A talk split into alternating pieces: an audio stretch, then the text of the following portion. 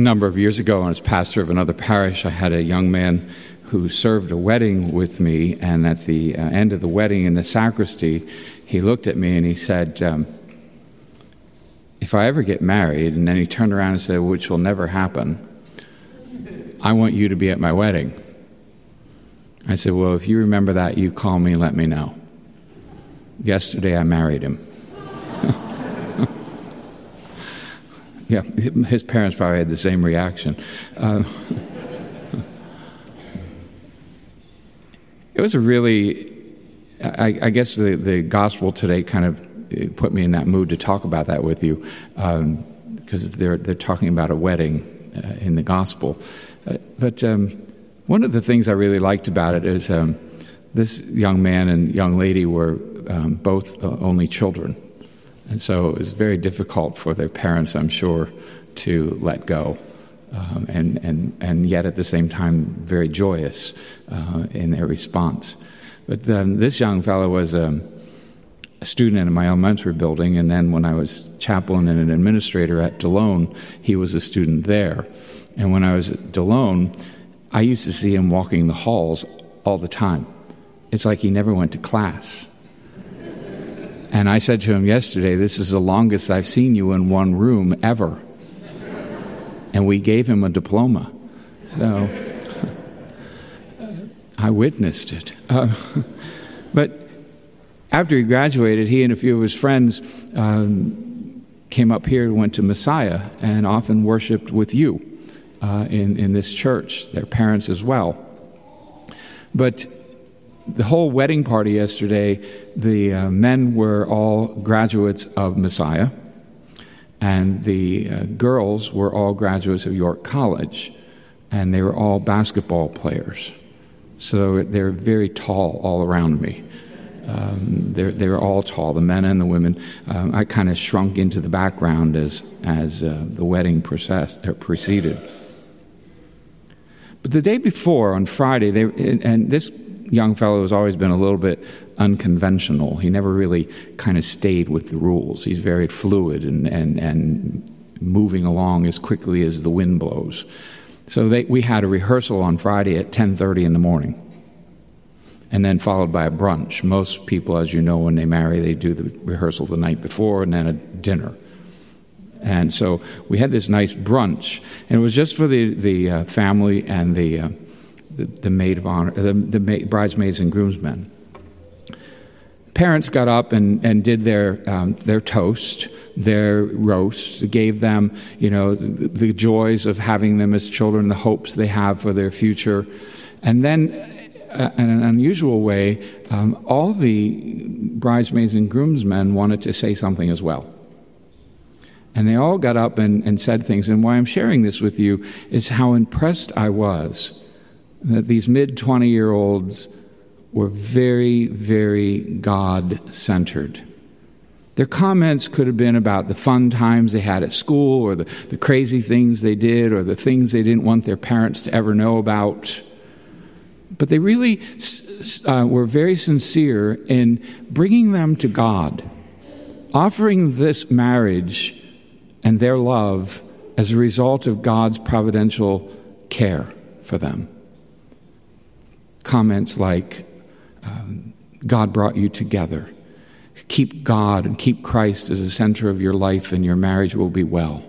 Do this, do this, do this. One of them said, it was very impressive for me, uh, said, um, We're not really sure when you walk in to the, to the wedding tomorrow, you're going to walk out holding hands. And we have no idea what God will have planned for you, but it will be good.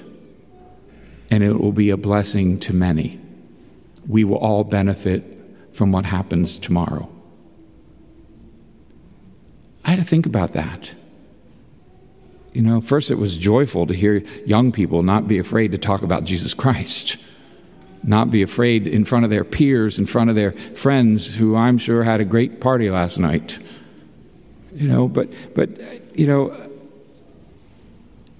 all of us are called to that. Even in the rite of marriage, there's a, there's a new, uh, it's old but resurrected, the rite of blessing an engaged couple. And in that prayer, it says, Lord God, you have brought, then you insert their names, you have brought them to meet each other through your providential plan, just as that young man said who was not a Catholic. You know. But they had a point because, like that newly married couple yesterday who walked out hand in hand into an adventure that they don't know how it's going to unfold. They have, like you and I, their hopes, their dreams just like when the Sears catalog used to come and you and I would mark the pages and circle the things that we wanted, we may or may not have gotten them. But they, had their, they, they have their dream, they have their hope, they have their, their vision of what this marriage is going to be. And I think it reflects what we heard in the readings today. How deeply must trust God to get us through this journey of life. How deeply we must rely on each other to move through this world of ours safely until we come to the kingdom, as the, as the gospel said, or the, um, a kingdom that's already prepared for us. And we're invited in that faith to take God by the hand. We're invited to, to touch him, just as Peter, when he jumped out of that boat and thought he had it all together. I can walk on this water and come to the shore and have breakfast with the Lord. And he didn't. He couldn't because he relied on himself. And then Jesus was there on the water in the storm and said, Take my hand. Follow me. So many times Jesus offers that to all of us. He, he opens up for us this opportunity for us in the midst of our confusion, in the midst of darkness. I walk through the valley, the, uh, the valley of the dark shadows of death, and sometimes we think that's all we're going to walk through. We experience loss, disappointment, frustrations in our marriages, in our, in our schools, in our churches, and in, in, in anything that, that's humanly um, guided.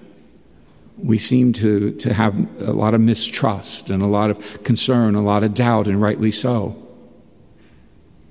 But we add, as that one person said, put God in the center of it, and it all changes. It all changes. And every one of us in this room, whether we want to be proud of it or not proud of it or bold, boldly proclaim it, each one of us know that moment in our life when God reached his hand out to us and saved us and walked us into a future of hope and not despair, a future of light and not darkness, a future of life and not death.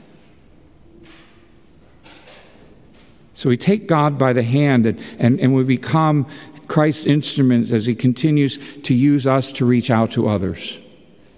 I Think of that, that young couple, all the people they must have known in their life and in their, their journeys of, of hope. And they reached out to each other.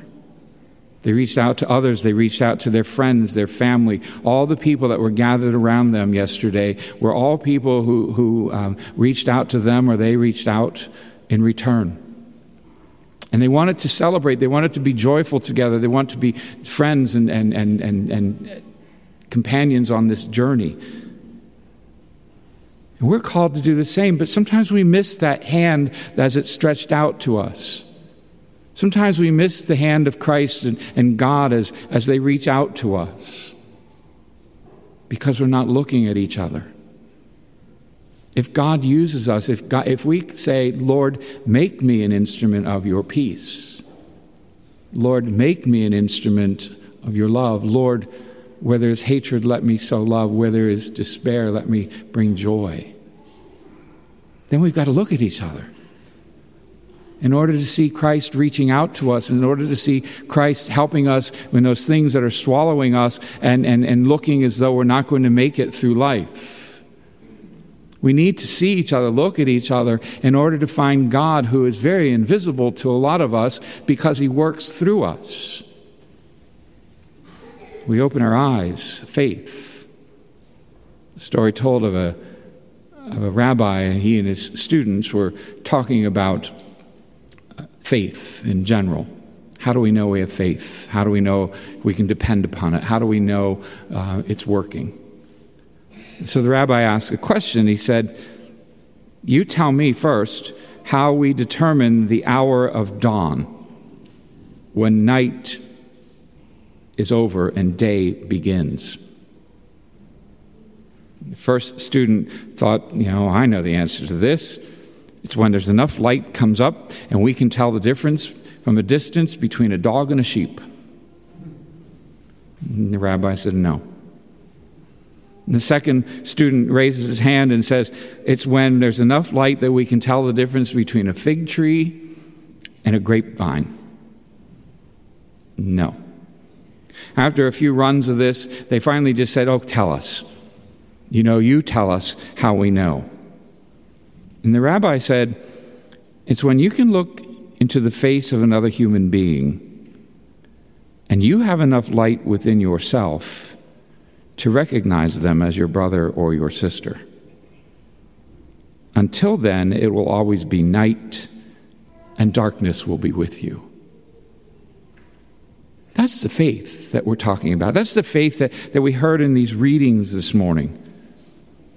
You know, in that book of wisdom, they knew a lot of things about God. They, they waited a lot of things from God. They, were, they, they suffered for God.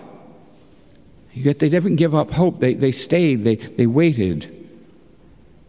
The psalmist says, while we're waiting, you know, let's, let's be kind to us. Let's lift up those things that, that, that burden us. Be kind to us. Deliver us from death. Preserve us in spite of famine. In our prayer, we talk about deliver us, Lord, from every evil. Keep us free and safe from sin. As though God is going to, you know, we even say, lead us not into temptation, as though God is going to take us by the hand and put us in the wrong place. It's our self doubt, our, our, our, our self doubt. And when we look at these people in Hebrews, they, he, the letter of Hebrews talks about Abraham, who simply was called to follow, and he did. Sarah, who was told, you know, she was sterile, but yeah, trust me, you're going to have a baby. Next year, this time, you'll have a baby. She did. And they continue with, with all these different people that we meet in, in Scripture, we meet in our, in our history of our saints and our, and our uh, interactions with one another. And they were people who opened their eyes and lived in hope, grasped that hand of Christ, grasped the hand of God, and trusted. Imagine if we trusted Christ that much. The Christ who says to us, I've given you a lot, so I entrust you with a lot. Last week told us don't keep it to yourself, share it with others. Don't build a barn and store it up for yourself. But imagine if we just grasped the hand of Jesus and obeyed his teachings, listened to his teachings, at least listened to his teachings. What our world would be like, how different our political systems would be, our business, our education, our medicine, our sports, even the church. We would be so alive, so hopeful and so grateful that God extends his hand to us, leads us out these aisles into a future unknown, but a future still filled with hope, with grace, and with love.